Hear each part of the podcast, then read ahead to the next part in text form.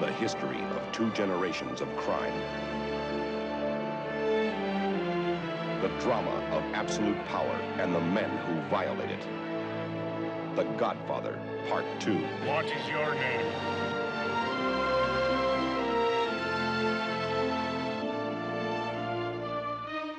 Don Vito Corleone and his son Michael.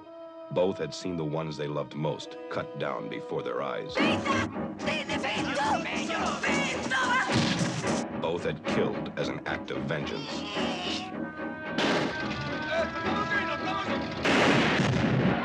Both commanded the most powerful and merciless crime organization in the world. Is it true that in the year 1950 you devised the murder of the heads of the so-called five families in New York? It's a complete falsehood. They would take any measures. I mean, you've won. You want to wipe everybody out? I don't feel I have to wipe everybody out, Tom. Just my enemies. make any arrangement, Michael, we're bigger than U.S. Steel. order any death. To protect the empire they controlled. The Godfather and his heir. Both were men of ice, and both were targets.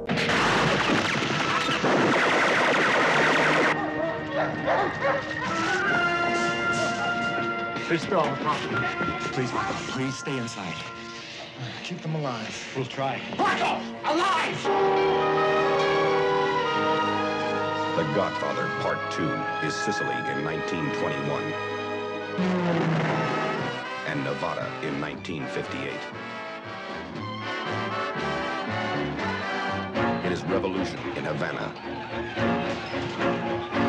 and rubouts in New York. It is manipulation It would be like trying to kill the president. There's no way we can get to him. If anything in this life is certain, if history's taught us anything, it says you can kill anyone. It is murder. It is betrayal. It was a son, a son, and I had it killed because this must all end. The Godfather Part 2 is the final chapter in the violent history of the Corleone crime family.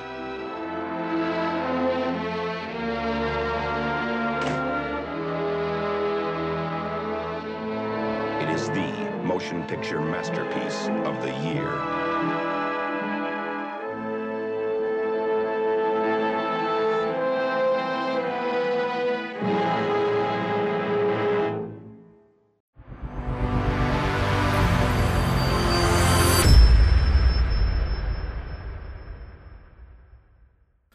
Welcome back to Geek Channel 8. I'm Eric. I'm Rosie. And I'm Johanna. Oh my gosh. This is terrible, but I'm still finishing up Boardwalk Empire, which is relate kind of related to this, you know, our show today. Um, I'm finally into the last season, and I have about six episodes left to fi- to watch. It's one of those shows I pick up and put back down again. Let's get into The Godfather Part 2, a film that many people consider the best film ever made, which I said about the first one, which people did say at the time, and then this came out. Um, and, uh, you know, people like Martin Scorsese, who I guess was Coppola's choice to direct it before he agreed to direct it himself. You know, there are many other people who have said that this is a really great film. It's also one of the few films that the sequel may be better than the first film. You know, The Empire Strikes Back. And I guess the first two sequels that ever be inducted into the National Film Archive uh, was this and Bride of Frankenstein. Also a really exceptional second film. I did some research in into this as well because it was kind of a big deal that Coppola said that he wanted the title to have part 2 in it. And at the time it was the first film that explicitly said like 2 or part 2 in the title. There had been plenty of sequels before Son of Kong, Bride of Frankenstein, millions of Sherlock Holmes and James Bond films. So, like, the concept of having films that were connected to previous works was not new. But the idea of branding it in the title as this is a continuation of a previous story. This was new for Godfather 2, beating out Jaws 2 by just a year. But uh, this obviously a much much better example of that sequel. Anyway, continue. It seems like just about everyone thinks this is better than the first. Everyone!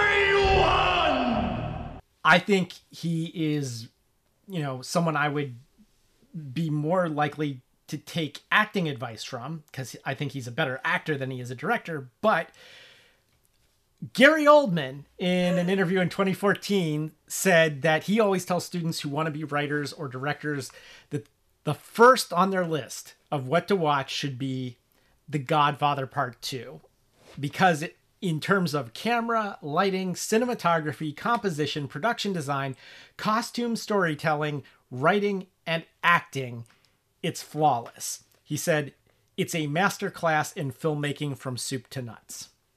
All roads lead to Gary Oldman. They do. Here we go again. Last time we did this, Johanna was hoping I would talk more about the structure of the mob, and there's so much, but I'll give you a couple more highlights.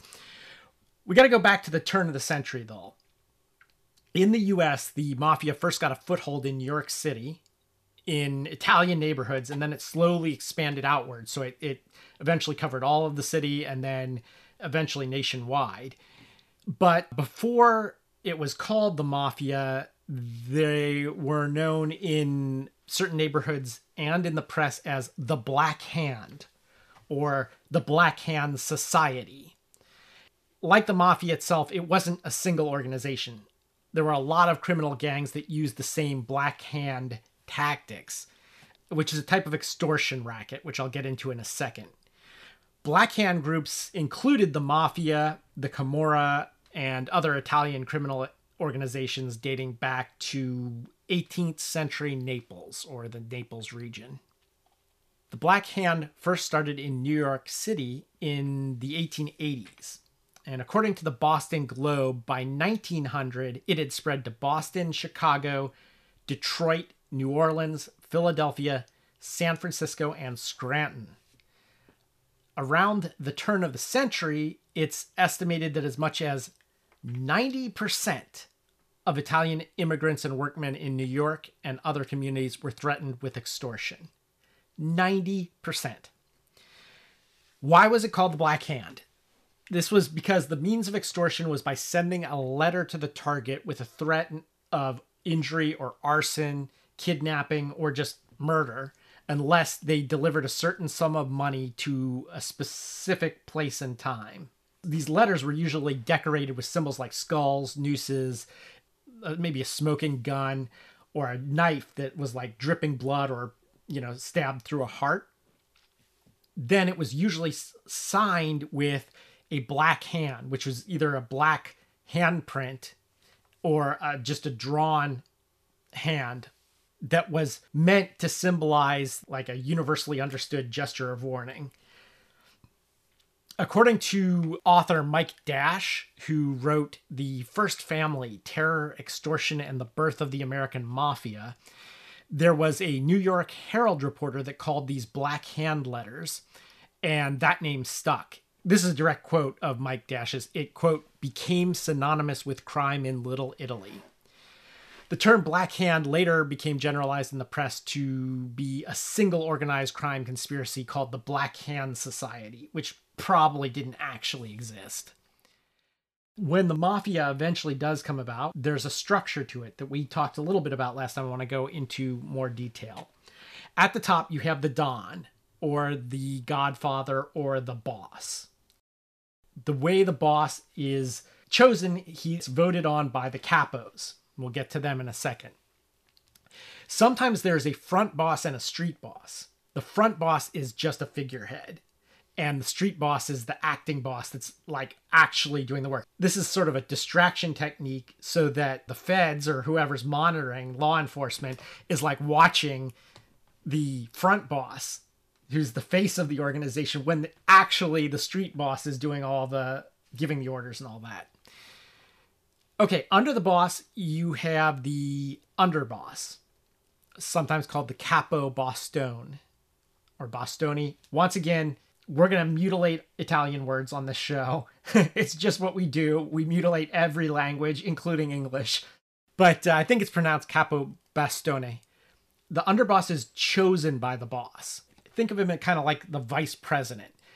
If something happens to the boss, he's there to take over until an election can be held to choose the new boss.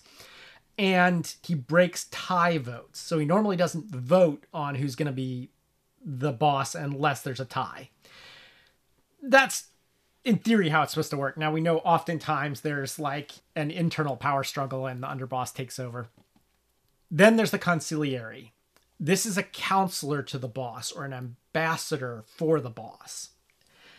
This position's unique in the entire mafia because he's the only one who can disagree with the boss. It comes from the Latin consiliarius, uh, which means like advisor, and that term is still used for you know local city council type things in Italy and Switzerland and that region. According to the autobiography by Joe Bananas, Joseph Bonanno, according to his description, the consigliere acts as kind of like a union spokesman for the soldiers. So, someone that can represent the feelings and the interests of the people at the bottom of the hierarchy. So those three, boss, underboss, and consigliere, are the only ones who can induct new members into the mafia. Everybody else has to come in by way of their approval. Okay, underneath the underboss are capos, which are which is short for capo regime.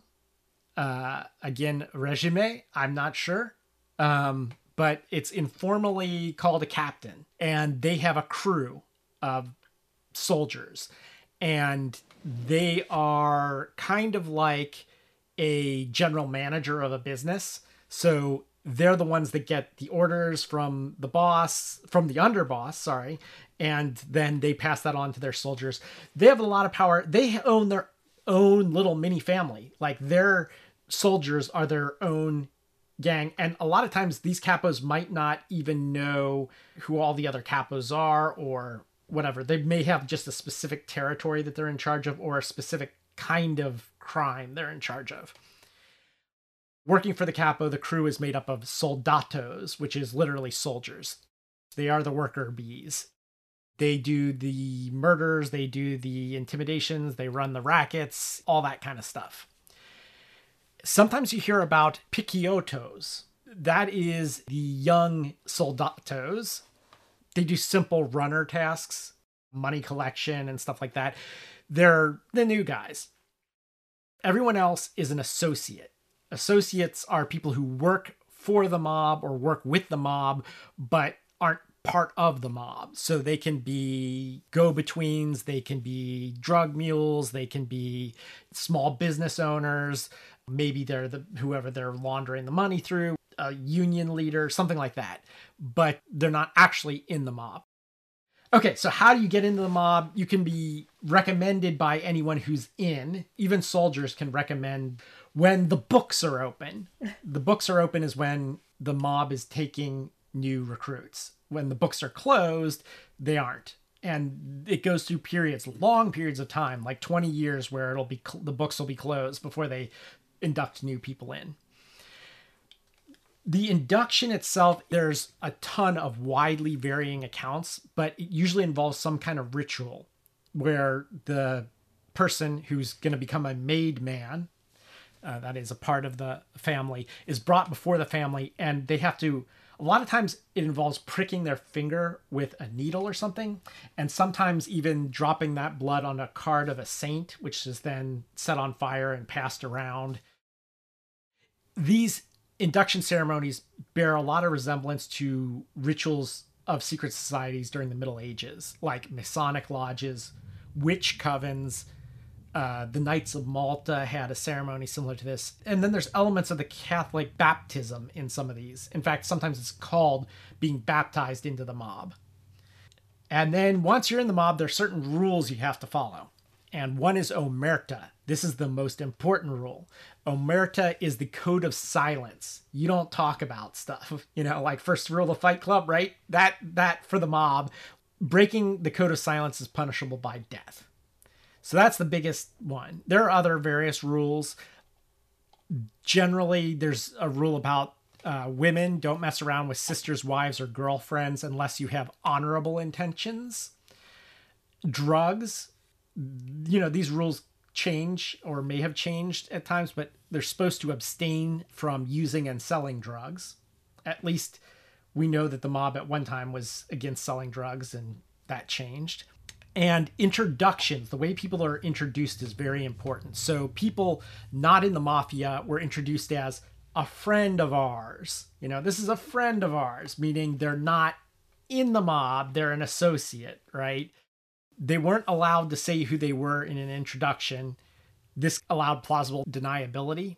When introduced, members used to kiss. I don't know if you know are familiar with this tradition, this like you see it in in Europe and particularly Italy a lot where men will kiss each other as a gesture of friendship. They used to do this, but they stopped doing it cuz because law enforcement used it as a way to identify, oh, they're mobsters, right? Because the custom was not that common in the US.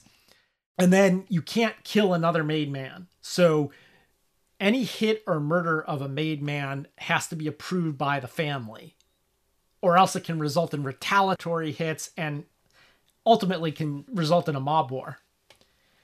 All right, and then there's a lot of unofficial customs that the mob follows. Traditionally, you had to be of Sicilian descent or Southern Italian descent. Northern Italians were usually in the Camorra, which is a different underworld organization. Later, it was extended to be males of full Italian descent, and then later to males of half Italian descent through their father's lineage. You know, it's wiggled back and forth through the years. Supposedly, ever since Y2K, they have gone back to requiring both parents be of Italian descent supposedly, from what we know from mobsters who have broken Omerta. It's also common for mafia members to have mistresses. The reasons are complicated, not going to get into it right now, but oftentimes they have a wife and they have a mistress. Homosexuality is not allowed. You can be killed if they think you're gay in the mafia. Again, it's very like traditional, very Italian macho, very Catholic, you know, all these things. The last thing I wanted to mention, because it's specifically something we're going to talk about today, is that traditionally made men, members of the family, were not allowed to have mustaches. This goes back to the mustache Pete thing we talked about last time, where the Young Turks overthrew the older mustachioed mobsters that were often referred to as mustache Pete's. And then after that, mobsters are clean shaven. That's all I've got for the background of the mafia. It seems like a random collection of odds and ends, but when we get into things, the dots should start being connected. Of course, my first question when looking at this was how quickly did they really greenlight a sequel to the film since it was such a huge success? But of course, the first film had a number of obstacles. Coppola was not in anyone's good graces, but the success of the film seems to have won the studio over. They sent him a free limousine as an incentive saying please please please come come do a sequel with us and he initially didn't think it was necessary the first film ends on a pretty conclusive note for all the storylines it has this awesome arc for Michael that feels pretty resolved by the end of the film. So, by all accounts, Godfather could have stood alone.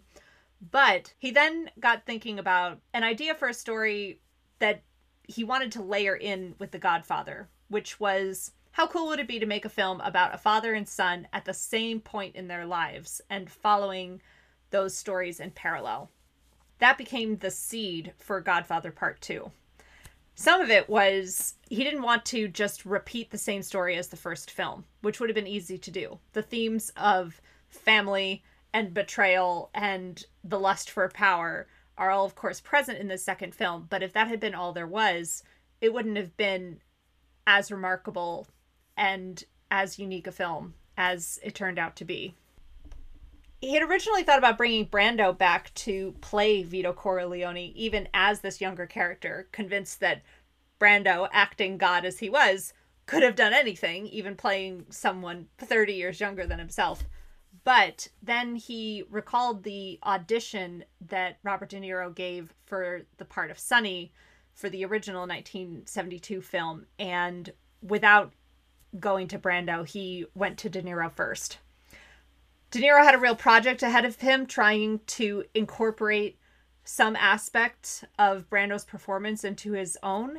And he ended up going to the Gulf and Western building, which is now Trump Tower, and watching sequences of Brando's scenes from the first film and videotaping them on another camera.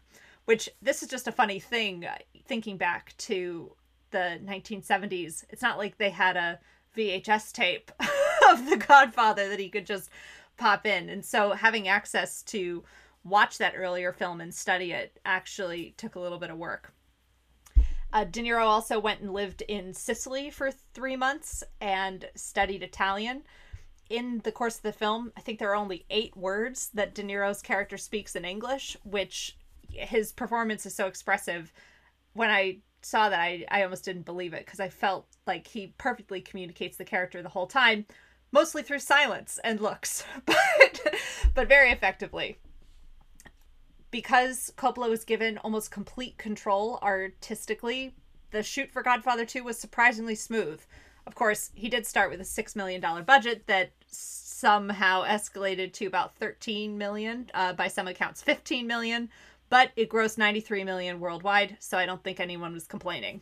Film garnered a pile of awards, which was unique for a sequel at this time. It was the first film, as Eric mentioned, to win Best Picture as a sequel, and the only other film to this date that has done so is Return of the King. We should mention the score also, that it got an Academy Award for score, even though it was a sequel, which they then banned until the Lord of the Rings trilogy when they unbanned that, right? Yeah. Uh-huh. Coppola also won Best Director. De Niro won Best Supporting Actor, and Pacino was snubbed for this performance, which was a surprise he didn't have a fun time with this performance. He struggled a little bit with the first film. People were not very confident in his performance, but of course, his character takes a much darker turn in the sequel, and supposedly he went into a very dark place in order to find some access to that character and he still doesn't really like to talk about it. So, unfortunately, I don't have a lot of great trivia for you about how Al Pacino went into this character who turns out to be such a monster. But some some final notes are just pure geek awesomeness about the production of the film, which is this was the last film to be shot on Technicolor using the imbibition dye transfer process. I didn't know this was how Technicolor works, but the reason why Technicolor doesn't fade compared to some of the other color film techniques, which you'll notice that the Eastman prints, you know, other other types of films from this time period will eventually start fading to kind of a rosy, dusty pink color, but Technicolor stays. And the reason is instead of it just being one transfer of color, it requires the cyan, magenta, and uh, yellow yellow to all be transferred one at a time through a contraption that is more than 200 feet long and the film is is on a belt and each layer of color is pressed on top of a black and white image. It, it has a little bit of that christmas from the black and white. You'll notice the technicolor films including this one are not as crisp and clear as black and white films and it's because of these three layers of color that are all pressed on top. You know, they get pretty close, but not 100%. But still, because Technicolor film lasts so long, it's actually a really great reference point for people who go to restore the films after the fact and are able to get the color to match so that what we are seeing in this digital remastering is what people would have seen in the theater, which I think is pretty fucking cool. It is, except for then modern TVs ruin it by like having all sorts of filters on them, but that's a topic for another show. Let's all go to the lobby to get ourselves a treat. food is just the center of everything in this world. You know, let's face it, every every family get together, every celebration, every sad event, it has food. So I selected the Godfather pasta sauce. It's also known as Sunday gravy. It was created using like the cheapest cuts of meat because, you know, immigrants, when they first came over, they had nothing. So they would buy from the market, they would use up all they had, and then like Sunday, they could use what was left over, make it into the gravy. And before you know it, like you, can feed 20 people, which this was actually um, a dish that uh, Mike was taught in The Godfather so that, you know, he's like, you never know when you're going to have to feed 20 people. Here's what you do. So I found this on dianadishes.wordpress.com if you want to find the uh, recipe yourself, but the ingredients. So it takes olive oil, cloves of garlic, of course. Can, I mean, nowadays, cans of tomato, um, Italian sausages, grilled and sliced, meatballs, use your favorite recipe, sugar and wine. You, you throw everything together, you boil it up, you let it cook on low for a very long time, you know, especially when you're making the Sunday gravy. It's literally designed for mama, grandma gets up, they start everything going while everybody's getting ready for church, and they just cook it on low all day while they're at church. And then the family comes home, has their Sunday dinner, and there's enough for everybody. But I will spare you all of the details on how to cook it and things like that. Um, but just go to Diana Dishes at WordPress.com. And then also, I uh, I found this um, recipe from an article. It was like top six Godfather movie recipes. That's at chefsmandala.com. So uh, was a pretty interesting article. I was a little nervous about what to pick because I wasn't sure what you guys picked last week. I couldn't make it. I wasn't feeling well. So enjoy. And uh, if you end up fixing that for your family, write us and let us know. I'll just make a note. It also works great in a crock pot. oh, yeah. Yeah, Yes. d- just in in modern times, I don't feel great about leaving my gas oven on all day while I'm out and about, but Right. But sure thing. Yeah, yeah, and I mean, you know, I'm from the Midwest. Crock pots are like, you know, they're they're a religious icon out here. So, Okay, I don't think we can talk about pasta sauce without talking about Italia Coppola, Francis's mother. She was known for her cooking. She published a cookbook called Mama Coppola's Pasta Book, and uh, she was known as Mammarella. And uh, you can actually buy what is supposedly her recipe pasta sauce from, I think it's called thefamilycoppola.com, which also sells Francis's wine and stuff like that. So couldn't let that go without mentioning that because Italia Coppola actually appears in this film. And we'll talk about that when we get to that scene. I also wanted to mention that in The Godfather, they used Coppola's family recipe for the Sunday gravy. Awesome.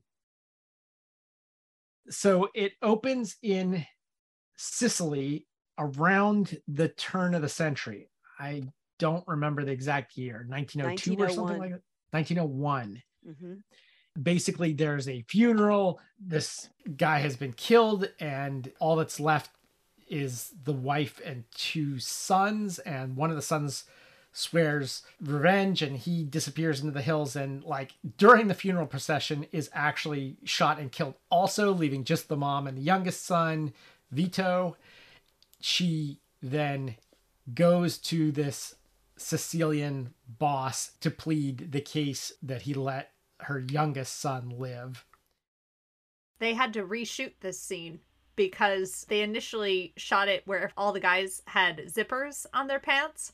And then somebody, like an extra or musician who happened to be around, pointed out that the zipper wasn't invented until like 1913. So then they reshot this whole segment that set in in the early early 1900s uh, with everybody with button flies instead, which it's you know just kind of amusing thinking about that. And then of course these questions of why was he looking at their zippers anyway? But that's for another podcast. yeah, that was Don so- Chichi or uh, Yeah, Chi Chi, I think Yeah. is how it was pronounced. he ends up killing the mother and they try to kill little Vito, but he like escapes, then um, eventually uh, makes his way to America. It's a it's a pretty big jump actually. I mean from from when he's in Ellis Island. I mean just like so adorable, you know, dropping off his his suitcase there in the room by himself, but then quickly jumps 16 years into the future to 1917 when Vito's already married, has a kid. There are so many moments in the film where we go from Michael's world to Vito standing next to a crib with a screaming child. like it's always like that seems to be the preferred, you know, like hey, let's remind you like which news storyline we're going to. Oh, there's a crying baby. Oh, now we know we're with Vito. But Yeah, and that was that was a big criticism of this film at the time it came out was that it jumps around in time too much. I think modern audiences is not a problem at all because we're used to it by now. But at that Well- time, and supposedly the first cut of the film had more jumping and they did tidy it up before releasing it to theaters because there was like three weeks in advance there was some bad criticism and i don't know how substantial the changes were but they did take another look at it. Speaking of young, so young Vito, which originally was supposed to be played by Marlon Brando, I don't know how they would have done that, but instead, Coppola saw Mean Streets and saw De Niro and wanted to cast him, and man, was De Niro ever that young? like, yeah, like watching this, oh my god! So we get De Niro and Pacino both in sort of their breakout role, kinda. Um, both had sort of broke out the year before, although they're never in a scene together. In fact, it won't be until Heat. and even then it's only like one scene i mean what's remarkable is i think they've been in four major pictures together this one where they have no scenes in common heat where they just have really that that one you know epic meeting uh in the film and then um The Irishman. the irishman but there's another one in between uh righteous something where they had multiple scenes together so I but don't remember what that was, but okay, yeah. yeah, but it is interesting thinking of them as being performers that actually work best as foils for each other in some way. That Well, they're you know, both like New New York Italian like method actors. It's hard to imagine that there'd be 20 years after this film before they had they shared screen in one scene together, you know? yeah, So Vito is basically working in a grocery store and he loses his job because the local extortionist known as the Black Hand wants his nephew to have a job and so the grocer has to let him go which Vito totally understands the reason for it. One day his next door neighbor who is part of this criminal underworld throws through his window a bag of guns and tells him to like watch it for him. He'll he'll pick it back up in a week. And this starts his association with this guy because he keeps it. He doesn't say a word. He claims he didn't even look at it because it's none of his business although he did. And uh, he starts doing minor crimes with this guy. Like the guy pays him back by like they rob uh, a uh, oriental rug you know um, Like, for him hey, would your wife like a rug? Okay, well, help me steal it. That's awesome. which I assume there was another reason they chose that particular house and that like they were sending a message, but as long as they're stealing a rug, you may as well, you know, get a rug out of the deal. I want to point out this the scene in the theater. Supposedly that play that they're watching was written by Coppola's grandfather or something like that. But what I love is the moment when the Black Hand stands up in front of everybody and his buddy at the time is like down in front or something like that. And then you see this guy just like slowly turn. And I love what this film does showing the imprint basically the model that Vito tries to build himself off of is is this character who has gravitas has this presence is is larger than life and between even just that little moment in the theater and then the altercation he witnesses backstage where you know the guy is both this slow and imposing figure who just has to look at somebody and then they shut up, but then someone who isn't afraid of using violence themselves. That combination, I think they do a great job of setting up where Vito models himself after. Well, to a degree, he models himself after, but I think he also, to a degree, takes the Black Hand as the way not to do things. Because Yes. everybody hates the Black Hand, and the Black Hand puts the squeeze to him and his two buddies, and they're doing minor crimes and wants a cut of it. You know, he wants to wet his beak with some some of their money. You know, and take a cut, and Vito doesn't want to go along with it, so he convinces the other two guys to just give him part of the money and then he actually assassinates the Black Hand. But after he assassinates the Black Hand, nobody's being extorted from anymore. So everybody just gives him stuff. They're like, oh, thank you. Here's this, here's that, you know, and he's like, everybody loves him in the neighborhood. He grows in power that way, being like respected in the neighborhood because he's the guy that off the old Don that was keeping everybody down. And now it starts out with them just giving him stuff for free. Like, here, take some extra groceries. Here, oh, because it's much less than paying an extortion fee. And so suddenly he reaches this point where, like, people come to him with their problems, like, I'm being evicted, uh, help me out here, you know, and stuff like that.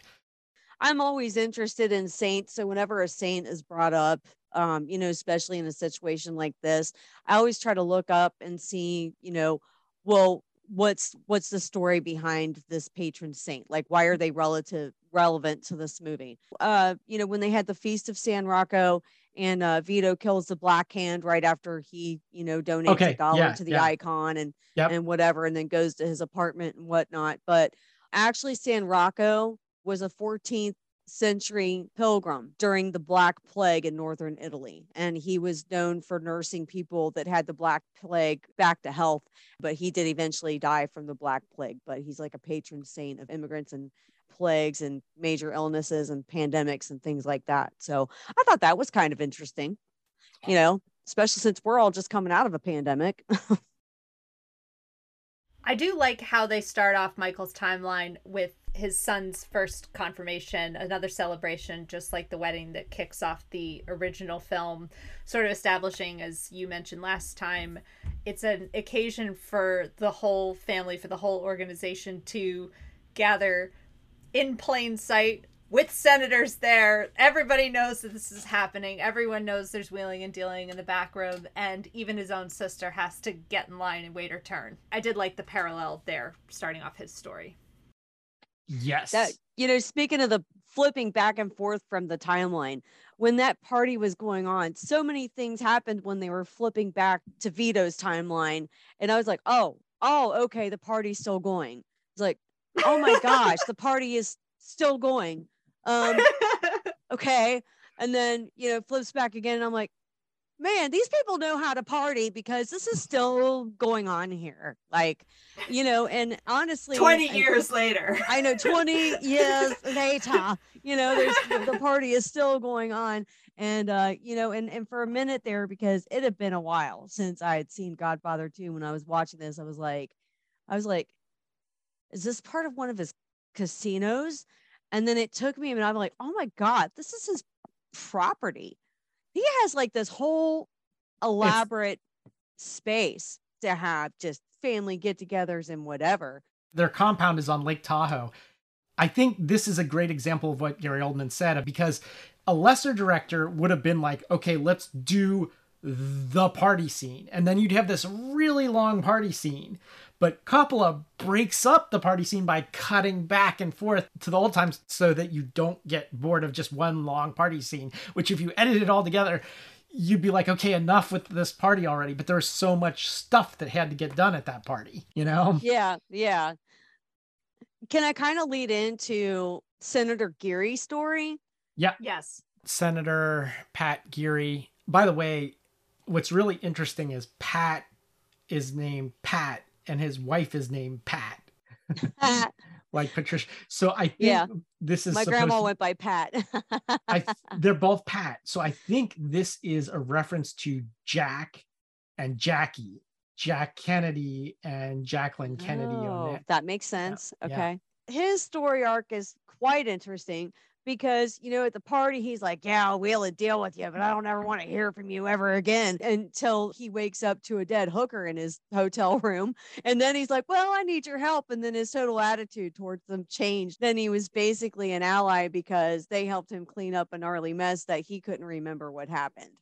In real life what supposedly happened is the senator had gambling debts that the mafia had over him and they like erased his gambling debts for him and stuff like that and that's why he was indebted to the mob that would not be as dramatic on screen as a dead hooker so like but you're not what wrong the film, what the film doesn't clarify is whether or not he actually even killed the hooker. Like he may have been totally set up. He has no memory of this thing. Like he wakes up, you know, so they may have just killed it. It's a brothel they own, right? And they know that she has no family, you know, so they may Right. have just chosen her that they're going to kill her and leave him in the room and like and that wasn't his first encounter with her either.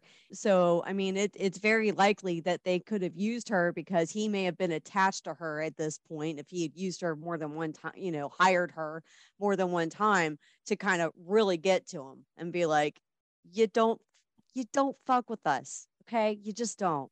Like keep your side of the street clean with us or or you will find out what you're dealing with and he found out Yeah, And, I uh, mean, I assumed they were in on it. Just uh, and maybe it was, you know, assuming the parallel would be with the first film with the horse's head. That Mhm. you know, just sort of a oh, you you think that you don't have to deal with us? You think that you don't have to play by our rules? Okay, well, we're going to show you. we're going to show you what we can do. But that the senator, I guess, still believes that he's the one with the power and is even more in denial and and you know doesn't see their hand in it. That was my interpretation but Yeah, it was like- just it- been an accident. Yeah it was like they used the situation to to like just reconfirm how under their thumb he really was you know? And i have i have to veer off a little bit because i missed last i, I missed the last episode due to illness the horsehead scene traumatized me when i was a kid. Okay? I I my dad was watching The Godfather up in his bedroom on TV and I must have been about 7 years old. And I went upstairs and he was watching that movie and I happened to walk in right at the horsehead scene and I kid you not I had nightmares about that for probably 2 weeks after that. And it took me probably at least a decade to finally be able to sit down and watch it because eventually I dated some stupid guy that fun to him was only watching like mob movies or horror movies and that was like all he did which that's why it didn't last. I need more of that in my more other things in my life besides that. There's more to life than getting high and watching movies all the time guys. I'm, I'm sorry to break it to you but there really is more than that. Anyway i wanted to point that out and um I was traumatized by Jaws because I was allowed to watch Jaws, but somehow not allowed to watch The Godfather. So you figure that out. Um, but my parents had some weird rules too we need to talk about what sets off the major conflict in this film, which is that there is a capo from the Corleone mob named Frank Pentangeli, and he comes to Michael and he wants his help because the Rosato brothers, who we've never heard of before this point, are like moving in on his territory. They work for Hyman Roth, the Jewish mob boss based in Florida, guy that's essentially based off of Meyer Lansky is the the real guy that he's based off of. And he wants help. Don Corleone refuses to involve himself in this conflict happening to one of his own capos because he has something big going down with Hyman Roth, which we don't know what that is yet. Frank Pentangeli leaves this meeting very unhappy because he's old school. He he's older than Michael. He's a mustache Pete, which I think he literally has a mustache in this. Um, he does um, he, he's the only one that has a mustache except for Fredo, who has a mustache, which is one more way in which Fredo is not like a typical mafioso. And I think it was a deliberate choice to make him stand out. We'll get to Fredo's issues in a second here. The reason for this, it turns out, is that Michael and Roth are planning this big move to make a lot more money in Havana, you know, where like the Cuban dictator is basically like it's like open season and like taking bribes from all the big corporations in the US and and organized crime. He just tells Pentangeli to cool it so that he can arrange this deal. And he and Roth head off to Cuba. The gangster Hyman Roth, who's the head of the Jewish mob, is played by Lee Strasberg, the great acting teacher. And what's really interesting, I thought, was that he got a Golden Globe nomination, and I think he won the award for Best Newcomer. Like, despite the fact that he taught all of these people how to act, he taught Pacino how to act, he taught De Niro, he taught all these people the method acting. He taught Brando, I think, but he had been in almost no films. Like he had made a couple of brief appearances uncredited in films in like the 30s and 40s or something, and that was it because he was a theater actor. This is really his first major role in a film like toward the end of his life he originally didn't want to do it. I think because they had originally offered the part to his enemy, Elia Kazan. And, Okay. uh, but Francis Ford Coppola's father, a composer, Carmine, they had like a long talk together. And after like a 45 minute talk or something, he agreed to do it. I have never been able to find out what kind of offer they made him, an offer he couldn't refuse, but. Obviously, it was an offer he couldn't refuse. Did you notice that De Niro, he did get that line in the movie Yes. when he I- went to go kill the Black Hand? He's like, I'm about to give him an offer. He can't refuse. yes. Speaking of lines like that, an offer you can't refuse is like really well known from the one. The the line from this that is so well known that people often go back and misattribute it to older sources like Machiavelli or Sun Tzu or whatever, but actually comes from this film is the line keep your friends close and your enemies Your enemy's closer." closer. Yep. that comes from this film. And uh, I myself thought it was like a much older quote, but no, in fact, this is the, uh, original, source, of that, that, quote. Meanwhile, back in New York, what we think, because it's not clarified for a long time, what we think is Michael's own guys try to off Pentangeli in a bar. They are interrupted by the police and there's a big shootout. There was the pivotal thing too when he told him he needed to try to work things out with the brothers. Then his house was shot up, and which would Correct. which would also mark the downfall of Michael's marriage. That was the beginning of the things. end, among other things, but that was the beginning of the end of his marriage. Just before the scene where the house is shot up, Kay and Michael have a conversation about the legitimacy of Michael's business. And she said, You told me that in five years the business would be fully legitimate, and it's been seven years now. And then right after that happened, their house was shot up. He goes to bed and his wife asks why the drapes are open.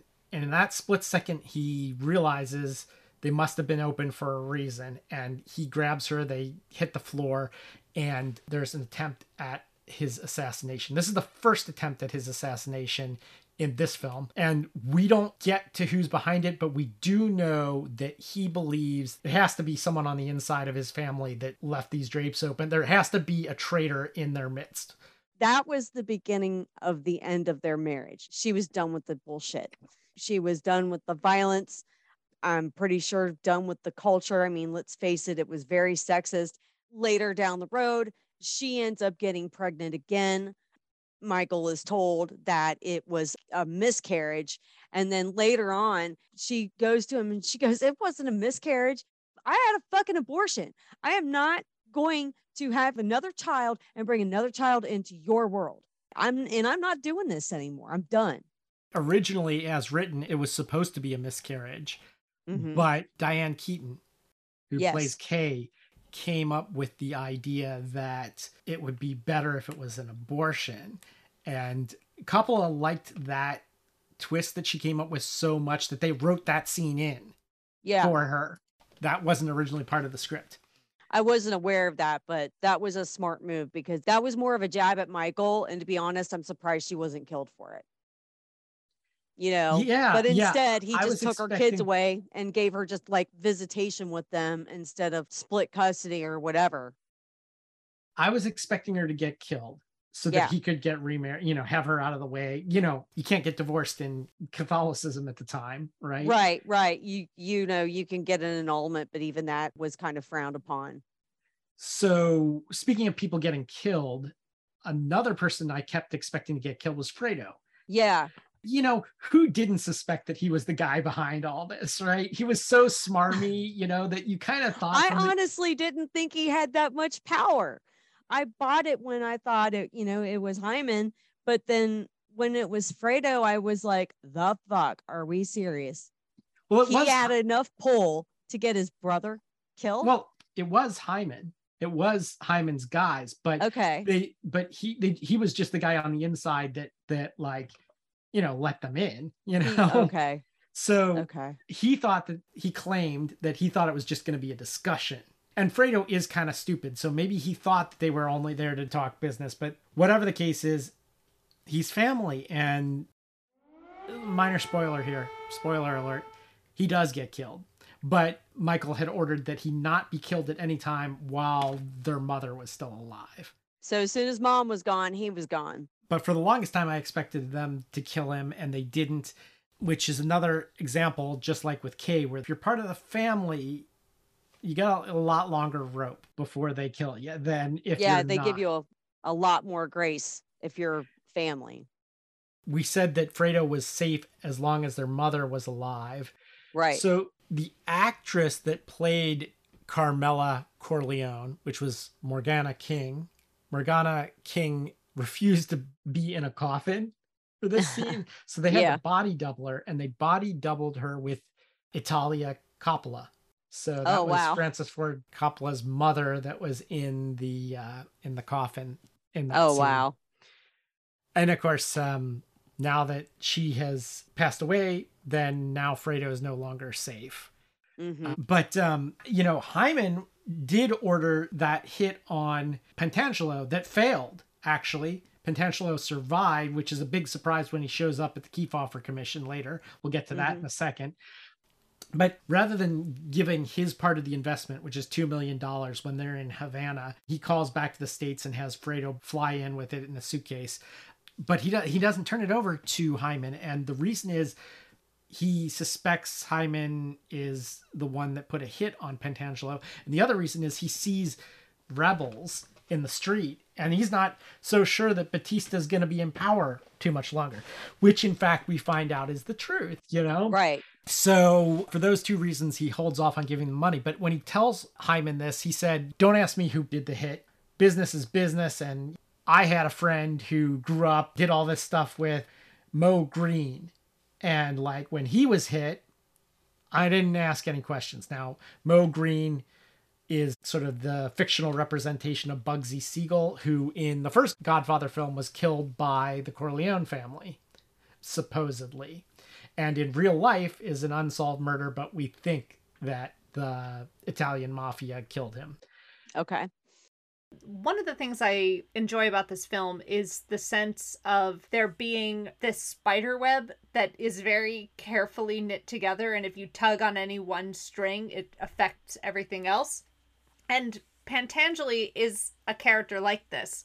His problem seems like a pretty Mickey Mouse problem. And he's a pretty low level kind of bumbling dude. And so it's what I like about this film and and the previous film is that they plant the seed of there's this one small thing that is going to somehow fuck up the whole spider web. that if Michael makes the wrong decision about how to deal with it or doesn't see how this is connected to other things, then it has the potential to really get out of control.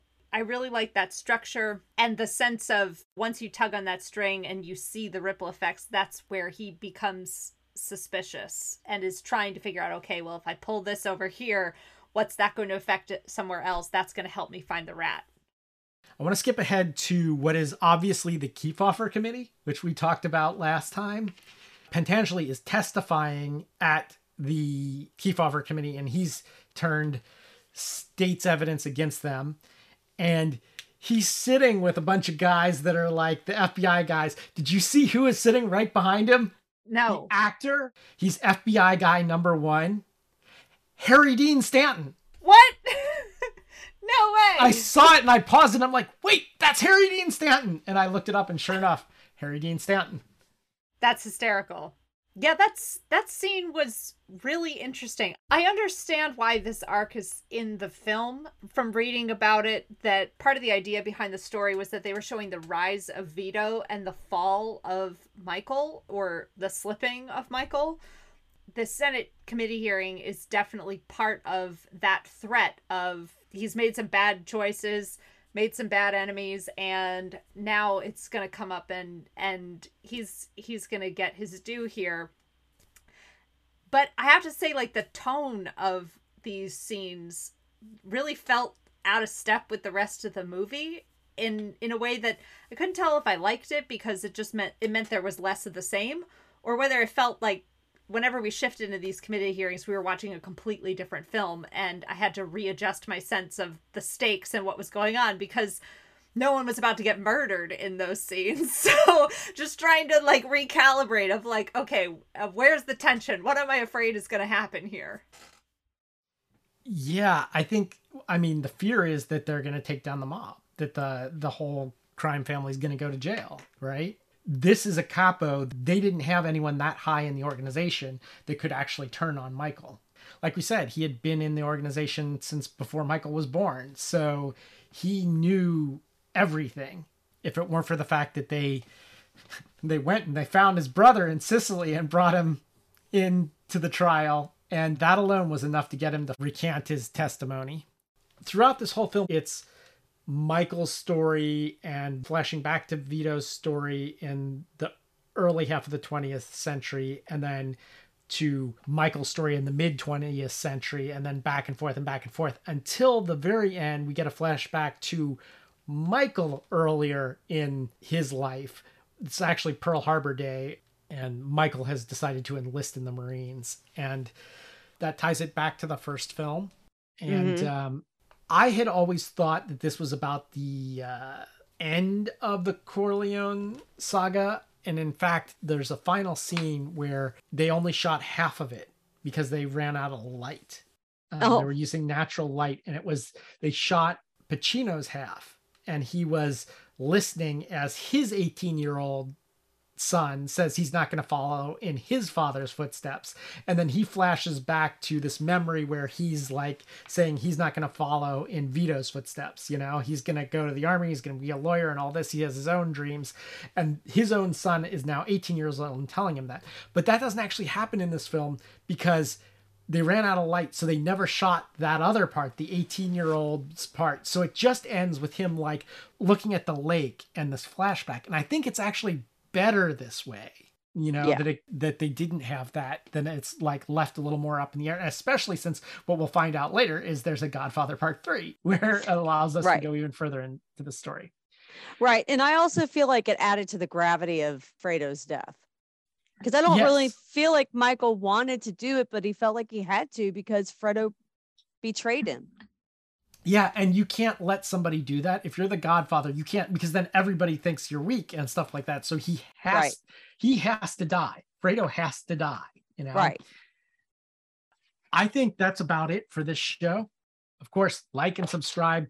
And what I want you guys to do, do it right now. Go rate and review us.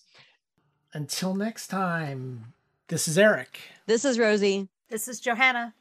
Signing off.